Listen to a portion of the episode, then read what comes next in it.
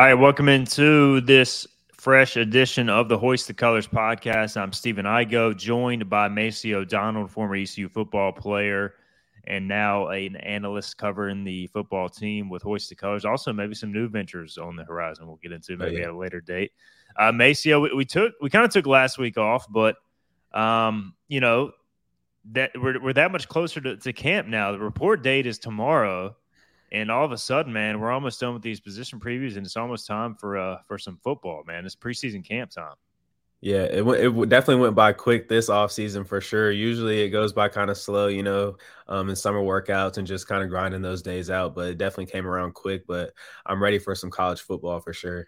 It's crazy, man. And I, you know, the teams that start week zero, they've already started practicing, you know, because they got games yeah. like Notre Dame and Navy. They play week mm-hmm. 0 and in Dublin, Ireland, they've been practicing about a week now. Um, yeah. So today we're doing the linebacker preview. We'll get into that here shortly. A lot of new faces to talk about, and also some guys who have been waiting their moment, who have been in the program, specifically Taylor Jackson, which we'll talk about here in a little bit. But we are live on Facebook, YouTube, Twitter is is it Twitter or X now, Maceo? Like, what is going know. on here, man? I have no idea. I was uh, I was having trouble finding the app like for a few days. I was like, what? Where's Twitter? I was trying to find it on my phone, and I forgot they changed, you know, the symbol and everything. But getting it figured out. It's still Twitter though. Are you using Threads at all? Um, I was, but I think that kind of dies down pretty quick. It's basically a, another Twitter, so I don't need two of them. I already got one. Yeah, we'll just we'll, we'll roll with Twitter. We we created a threads for you know for HTC, but yeah, I think I tweeted something the first day all this was going down. I mean, I mean whether it's called X, Twitter, whatever, I'm still going to call it Twitter probably for sure. Uh, but as long as it's formatted the same and we can get our coverage out there, we'll continue to use it. Who knows how long that'll be possible, but. Anyway, so we've we've looked at a lot of this team already, Maceo. We're going to talk linebackers here in a second. By the way, if you got comments, questions, drop them we already got a couple here uh, from Mr. Wands World. We'll get to in a little bit, but preseason camp starting on Wednesday as far as practice. Now, report date is tomorrow. Maceo, you you've been in this a, a, long time. You had several report dates you went through. Take us through what you know. What happens on report date? Is it just getting to know your, you know, your teammates, reporting, getting your early start in your playbook? What goes into that? And then the early days of camp. what, what is this process like for an ECU football player? Yeah, um, essentially it's all of that. You know, report date, you just kind of get everyone's getting back into town, um, do a little bit of conditioning and just kind of get those pre-camp meetings, just going over how, you know, the coaches want everything to run for these next few weeks and just really getting to know everyone and getting the installs for practice on Wednesday. So it's a lot of just preparation and just getting to know everybody and everyone getting in that groove and the mindset of what camp takes. So camp, the early days, like I, look at it from a reporter standpoint. Like the early days are fresh, they're fun. Yeah. You know, you're excited like the first few days you're out there and then like I don't know, you kind of hit this lull like a weekend. what is it yeah. like as a player? Like do y'all just ever get tired of it? Like it's got to be a grind after a while. Yeah, I mean, it's definitely a grind. You know, it's really not even the practices and everything because, you know, that's what we love to do. We love to go out there and play football and just compete with our teammates. Um, but it's definitely a grind, you know, waking up in the morning, have breakfast, you know, meetings, special teams, teams, position meetings, and then going out to practice. And how we've usually done it after we get a little break, have lunch for a couple hours, come back, watch the practice film. Um, and then we'll have a walkthrough usually pretty much every day later in the day and have some more meetings. So uh, it's really a grind, and a lot of guys they'll bring their you know their sleeping mats and everything into the locker room and just kind of hang out there. But you know it's definitely a grind, but it's also fun and just you get to be around your teammates for you know a few weeks straight with no distractions, and you really get to hone in on everything and just prepare for the season. So an average day is it starting at like what six seven a.m. and going till yeah late at probably, night. Yeah, probably around six thirty. You're walking in the building, getting some treatment and getting breakfast, and then we'll probably leave around eight thirty, um, nine o'clock. Traditionally, that's how we've done it. Um, so about you know after that walkthrough, everyone's kind of getting tired and hot and ready to go to sleep. So when, once you get home, you're really just falling right to sleep and doing the same thing the next day. It is a grind. I always see y'all, uh, you know, the athletes as y'all get closer, share like the Instagram posts of what the schedule is like. You know, because yeah. basically at that point, your your life is over for about a month. It's just yeah. it's just camp. Like I guess y'all get Sundays off from practicing, but y'all probably still have to do some, you know, film yeah. recovery work. So it's just uh it's a month, basically a month just of, of workouts and training, getting ready for the season because that's how you have to do it, man. Everybody else is doing it, so if you don't do it, you know you're going to be left behind come week one, especially this year going to Michigan. So at least you do yeah. have some motivation, Maceo, if you're if you're yeah. on the team. Yeah, for sure. Those Sundays are the best days. We all look forward to Sundays. You get to go to church and uh, get the word. So you definitely need it going into that next week because um, usually that second week is where you hit that wall and a lot more hitting and a lot more physicality. So uh, you definitely need that church service on Sunday for sure. No doubt, no doubt. A little prayer never hurts for sure. uh, all right, let's get into this uh, position preview again. We'll have camp coverage starting on Wednesday. We're going to talk to Mike Houston on several days, not every day, but we'll talk to Mike Houston after most practices as camp goes along. We'll see if we can get Maceo out there in the coming weeks to uh, to reunite with with his former teammates and. Yeah. Who knows? Maybe he'll, he'll put the pads on one more time and catch, some, catch some passes. Um, all right, we're talking linebackers today. We got a good question from Mr. Juan's World. He says, Can we get a refresher on the position rooms in our 425 defense, we have a hybrid defensive end outside linebacker. Is that the pirate and a hybrid linebacker safety? He says, is that the bandit? Which room are each of those hybrid positions in? So, to, from my understanding, so you got the rush, which is the stand up outside linebacker position. That is in the uh, basically the defensive outside linebacker room, which is coached by right. Tim Dowse. We talked about that last week, Maceo. That's the position Jeremy Lewis, Jack Powers, those guys play and then the hybrid safety is the you know has historically been the Sam linebacker position, which is like where Gerard Stringer has played. Right. Um, Jira played it previously. I know he played more safety last year. So in the past, this has been a a, a room under Trip Weaver, um, who is the safeties coach. I want to say this offseason, Maceo, and, and you may or may not know I've seen a lot of these guys working with Blake Harrell or like going to, you know, the position meeting dinners right. with Blake Harrell. So they may have shifted that to more of a linebacker role. Um, and I've heard they're going to introduce more of a nickel position in addition to, you know, kind of this Sam. So I think they're going to become even more multiple. I don't know if you've heard anything about that, but just when, when you were with the team, what did you notice kind of about that that safety hybrid role? Yeah, I mean, you pretty much can put a lot of different guys there. And like you said, it's definitely a, a, hybrid role for sure because, you know, Gerard Stringer could really do both. He was more that coming down and he'll definitely smack you in the face. And Jira Wilson, he he could do both as well, even though he primarily played safety last year. Um, but yeah, I think the I think the nickels and Sams, they're usually with Coach Weaver too.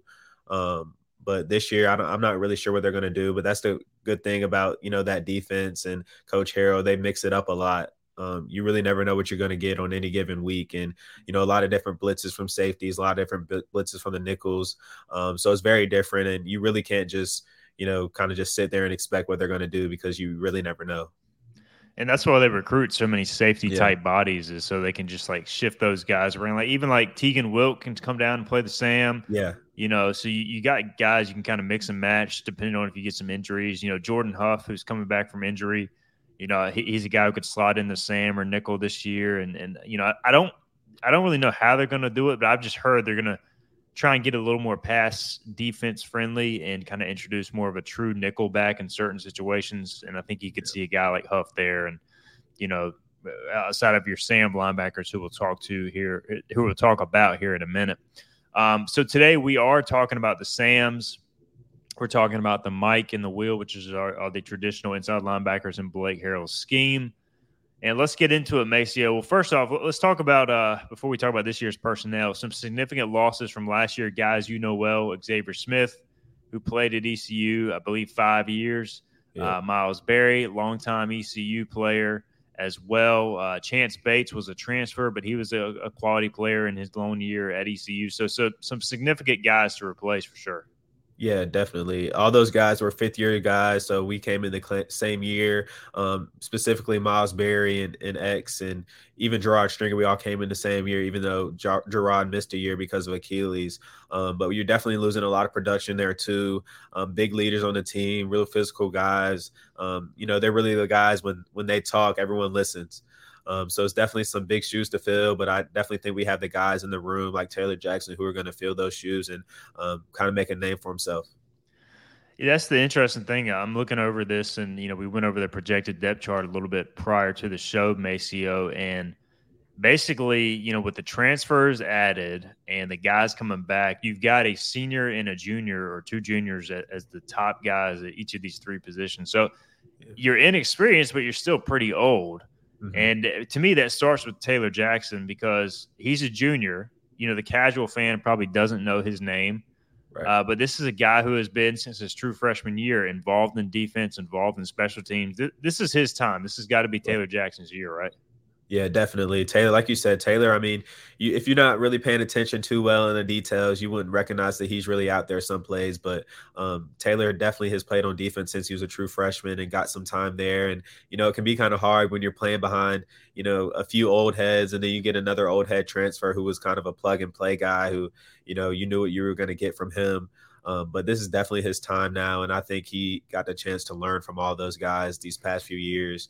And you know, he's really going to step up this year. And I don't know if if any fans are watching, um, watch the bowl game from this past year. He made a lot of big plays against Coastal in our bowl game because I, I, believe X didn't play in that game. Um, so really, he really had an opportunity there, and I think that was just a little snippet of what he's going to do this season. Yeah, and I think he brings uh, some explosiveness, some good speed to the linebacker position. I, yeah. I thought in the spring, Maceo. I don't know when the last time you, you, saw Taylor in person was, but I thought he looked noticeably bigger, man. He, yeah. he is he has grown a lot since he first got here. Yeah, definitely. All those guys are. You got to be big to play in those trenches, man. That you got to be. Yeah, especially with the way Mike Houston wants his defense to be playing, uh, downhill, physical. So Taylor Jackson, a junior, I expect him to play. The other guy who was kind of running with the first team at the opposite linebacker uh, spot in the spring was Michael Edwards, the third. He came in as a Georgia Southern transfer last year and kind of played Sam and some linebacker, played a ton of special teams. I think he played like 280 special team snaps yeah. and graded out really well according to Pro Football Focus. So this is another guy, Maceo, who took a big leap this offseason, it seems like. What did you see from Mike last year in his first year uh, on campus, and what do you expect from him this year? Yeah, I think Mike is one of those hybrid guys too, where he could still play that Sam nickel position and, and even play some of the Mike and Will as well. Um, he's an upperclassman as well, so he's definitely has some experience and kind of knows how everything goes. And I think you know, just like Taylor, it was a good learning experience for him last year too, just being um, behind some guys like Miles Berry and Xavier Smith who can kind of show them the ropes and really teach them the defense and how Coach Harrell um, wants to run it. So I definitely think Mike will have a big impact this year. And he made a lot of plays last year too on special teams, but also on defense. So I think we'll just see more of that.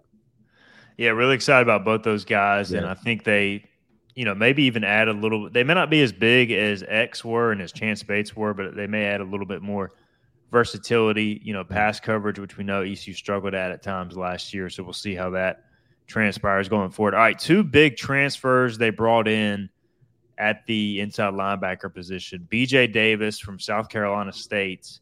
He was a HBCU All American last year. He was an All MEAC first team selection, had 94 tackles, eight and a half tackles for loss. The biggest thing that stands out to me, Maceo, BJ Davis had five picks and seven pass breakups as an inside linebacker.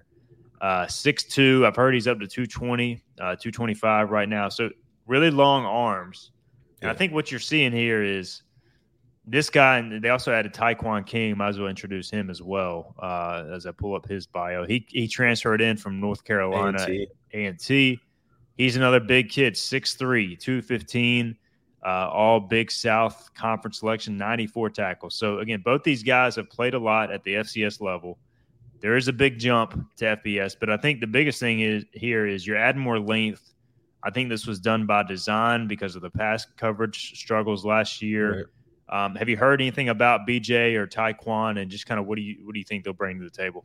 You know, I, I think those guys. If you had to compare to anybody, I think um, you know, kind of what they what we expect them to do is kind of similar to Chance Bates, where they're guys who are experienced and can kind of plug and play.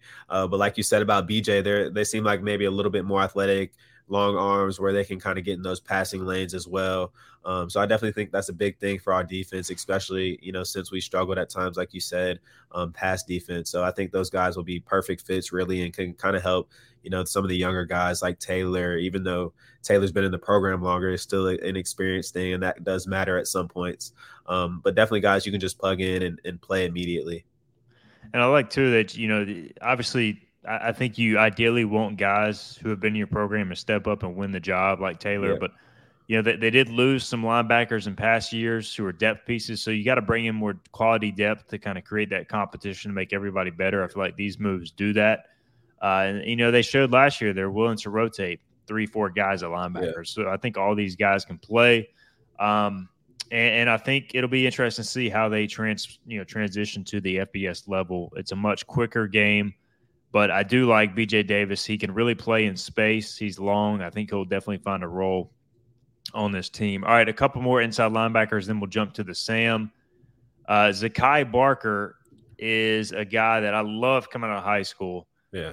Undersized Maceo, but like just I think he led Georgia the state in tackles uh, as a freshman and sophomore, sophomore and junior yeah. in high school, which says a lot. And unfortunately, you know, injured his knee, missed all last year, but in the spring game, he led the team with 10 tackles in his first spring game. So um, what what do you know about Zakai? Seems very you know team oriented. Seems like a really good dude. I know he's really smart. What, what do you know about Zakai coming back from injury?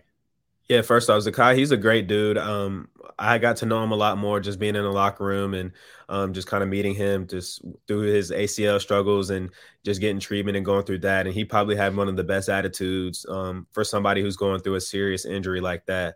Um, but like you said, he had a great high school background in the state of Georgia, and I think he's going to be a good guy. I mean, he he is like you said, short, a little bit shorter still a strong guy, but a guy that'll come down and hit you and um, is very coachable and can learn a lot.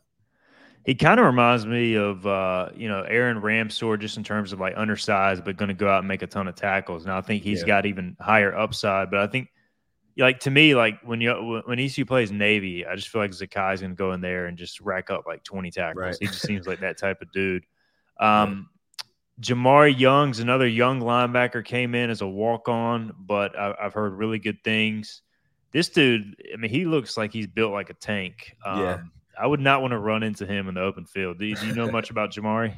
Yeah, I mean, I think it's just the same thing. He's a younger guy, just needs some experience, just needs that, you know, old head kind of guidance for him. Uh, like you said, a walk on. So I know he has a chip on his shoulders, like reminds me of myself um, in that manner, just having a chip on your shoulder and knowing you got to go get and earn everything that you want.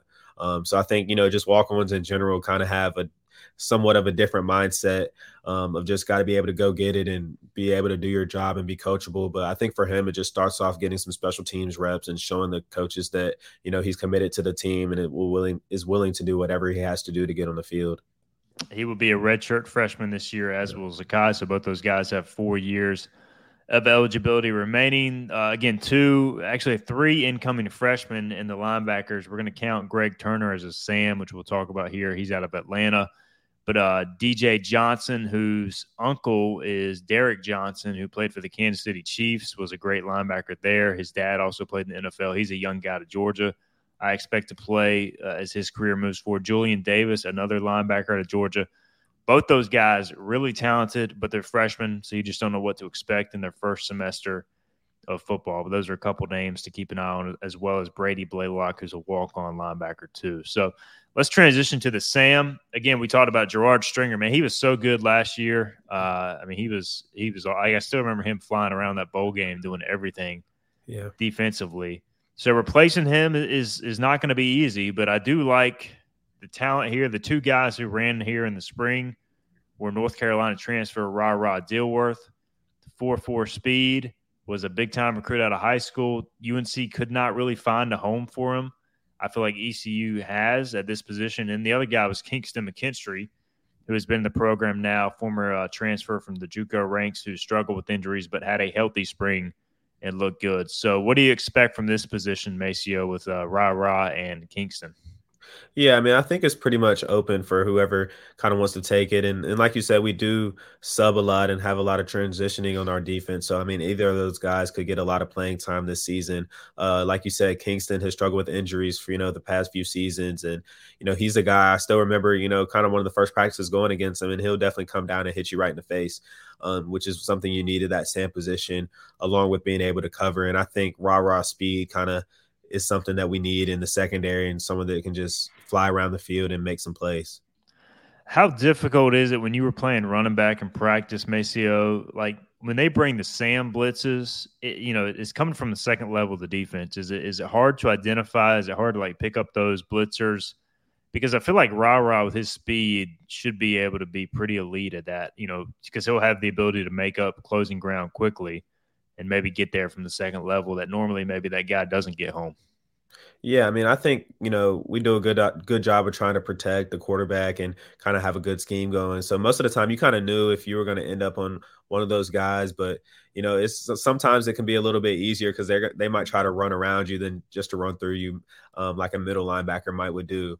Um, but it's, I mean, it's definitely hard. And Gerard was one of those really physical, very, very, aggressive guys that would hit you in the face, but could still try to run around you and make some plays. Um, but I definitely think speed, regardless of where it is on the field, is definitely a necessity um, and something that you can be very versatile with. I do feel like this group is going to have maybe more speed uh, at linebacker than maybe mm. ECU in the past has had. It's just – you know, it almost feels like they've gotten more athletic, but maybe they're not as big, or at least they right. have kind of options there, Maceo. So, what do you think maybe about that dynamic? I think this, look, we, we all know the run defense was very good last year. You don't want to take too much away from a strength. You still want to be good versus the run. Right. But, you know, to be at the team they want to be defensively, you got to be better versus the pass. You got to have balance. So, what do you think maybe? Do you feel like that played a role in kind of the philosophy this offseason as far as adding some of these guys, uh, you know, via the portal and also, you know, adding to the new room or new guys yeah. to the room? Yeah, I definitely think so. And, you know, not to say we didn't have any speed before, but you can definitely see a change. A, a few guys there that have a little bit more speed and maybe a little less power than we're used to having.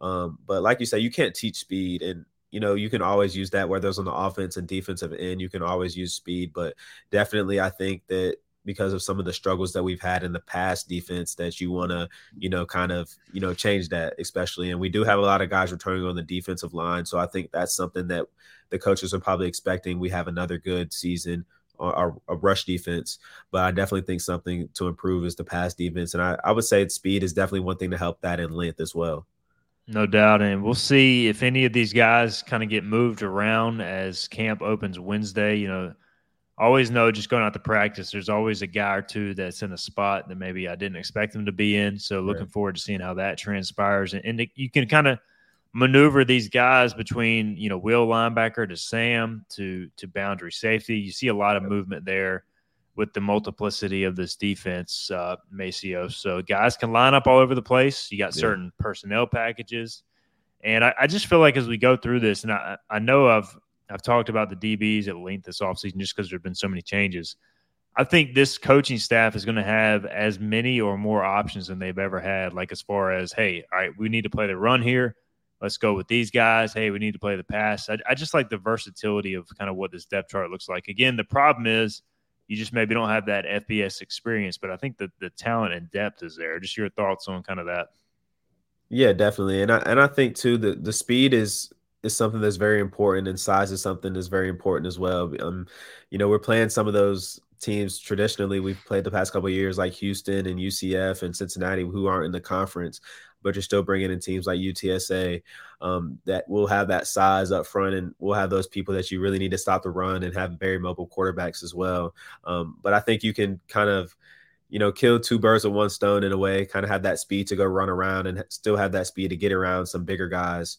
Um, so I definitely think that it's probably good additions that we've got these guys like Ra Ra that came in from Carolina. Um, and we still have Taylor Jackson, who's kind of a smaller guy who's been in the program as well, who can kind of show the other guys that, you know, we, we are a little bit of different players, but this is still how we want to play we'll find out how just what the plan is going to be uh, or how it's going to work out starting with that opener against Michigan who they yeah. they will line up and come downhill right at you yes. unlike most teams on the schedule.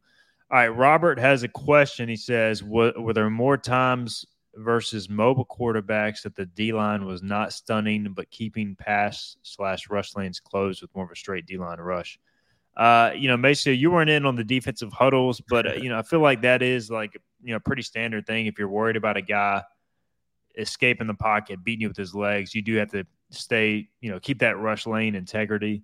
Mm-hmm. Um, so I'm sure that's something they hit on. And, and, so many quarterbacks now are mobile. You have to find mm-hmm. that balance. You can't just go straight rush every time. So I don't know how much you had to deal with that on offense.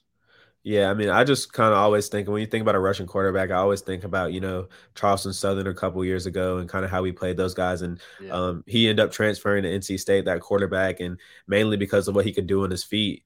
Um, but I mean, it's hard to guard run, running quarterbacks e- either way, really, in today's in today's age because they're so fast, and a lot of them can throw the ball as, as good as they can run as well. So I mean, I think it's just about keeping them in the lanes and forcing them back to the linebackers in the middle of the field because you know, regardless if it's a running quarterback or running back or receiver, if they get to the outside, you know, that's not good for anybody. So I think the biggest thing is just forcing it back into where your help is. All right, there is your answer, Robert. Appreciate the question. Again, if you got any more questions, get them in. We're about to wrap up here as we get through the linebackers. That was that was it, Maceo. Quick and easy. Uh, yeah. Because next up, next week, we got It'll the DBs, and uh, it could be. You know, we could really split it into corners and safeties and do two separate shows, but we'll just knock them all out at once. Yeah. We'll go DBs, and we'll have like forty guys to talk about. Uh, yep. But it's all good. Um, all right, before we let you get out of here, favorite ECU linebacker ever. Do you need me to go first, or do you do you have have a guy in mind? Yeah, you can go first. You can go first. All right. Uh, all right. So, favorite EC linebacker. I, I don't know if I can pick just one, but Pernell Griffin in the 90s when I was a little kid, he wore 47. He had the neck, you know, the little neck pad thing that makes linebackers look so, so beast, in my opinion. And he was an absolute stud. Um, really like watching him play under in, in Steve Logan's time. Quentin Cotton, probably the most underrated EC linebacker ever. He was on the Skip Holtz teams. They started the year three and zero. Oh. He blew out his knee at Tulane. That defense was never the same. He was a beast. Uh, Quentin Cotton, probably my favorite ECU linebacker of all time. And I'm trying to think more recently if anybody really jumps to mind. Um, you know, there have been some good ones like Nate Harvey, even though he was more of like an outside yeah. linebacker DN. He was a stud yeah. that one year. Yeah. All right, Maceo, you're up. Uh, no, no pressure here. No pressure. you might have to pick your friends, but let's let's hear it. Yeah, um, you know, I'll I'll go a throwback and I'll say some more recents, but I remember, you know, coming on visits kind of maybe like as a freshman or sophomore in high school, and I remember a guy, his name was Zeek Bigger, and this dude was just huge and i thought his name was funny because i'm like is this is his last name you know really bigger right. um but i always remember he had the neck pad and it kind of always stuck with me um so that's kind of my older my older head but you know current guys i would just have to say um guys that came in my class gerard stringer Miles Berry, and xavier smith um those guys are you know very close i'm very close to those guys and they always play with a lot of passion and energy and you know they kind of inspired me trying to go out and hit some guys you know on special teams sometimes i had the chance um, but you know i love those guys and they brought a lot and did a lot for the program and you know those guys are some guys that played as true freshmen as well so they were really out in the field when we were you know three and nine you know for a couple seasons in 2018 2019 and um, you know, just seeing them mature and seeing them be leaders of the defense and just leaders of the team, especially Gerard Stringer coming back from a big Achilles injury. Um, so, you know, I have a lot of um, passion and love for those guys, and um, I still talk to them on a daily basis. No doubt, Gerard. Uh, coming back from that, injury, like that's probably you know the ACL is bad, but uh, Achilles, people don't talk about enough how tough yeah. that is to come back from, and he came back better, you know, which yeah. is which says a lot. Uh, I still remember Xavier catching passes versus UConn as a yeah. freshman. So he should have scored. He should have scored. He should have. Yeah. But uh, that was fun times, man. He ended up playing the position he was meant to play later on. Uh, so yeah, I, no, I remember Gerard. I remember Miles playing as freshman. All those guys. Yeah, that, that was it was crazy times as true freshmen. So. Uh, good good class there. Zeek Bigger, by the way, great name. I'm ashamed of myself for not remembering him off the top of my head, just because he was probably he was in that interview vein where like he also you know he gave us great quotes he could yeah. talk on the field off the field great dude and perfect name he also wore 44 which is a really cool linebacker number so yeah. he had like the whole linebacker package going so yeah, yeah he's a good one for sure jay says love watching zeek play on kickoff coverage scott says quentin cotton was his favorite scott also says not a question but just wanted to thank you and Maceo for breaking it down for us. Also, to like, comment, and subscribe. Thanks, Scott. He helps us out on our baseball podcast. So, good, good episode, Maceo. We knocked it out in exactly 30 minutes, man. So, this yep. was short, sweet, to the point. I'm ready for camp now. Yeah, I know, right? It's right around the corner. Literally, got about 48 hours till they're going to be hitting somebody. So, I know they're excited, and I'm excited too. No doubt. Ready to roll. Well, Maceo, thanks as always for the time, man. We'll be back sometime next week. We'll try to knock out the DBs and then we'll be done with the positional previews because I'm still not doing special teams. Me neither. That's cool. All right. That's Maceo Donald. I'm Stephen Igoe. This has been the Hoist the Colors podcast. We'll talk to you guys later this week. Again, we'll have camp coverage for you. Hoistthecolors.net. Check it out starting on Wednesday morning. We'll have that for you uh, come then. This has been the Hoist the Colours podcast. We'll talk to you next time.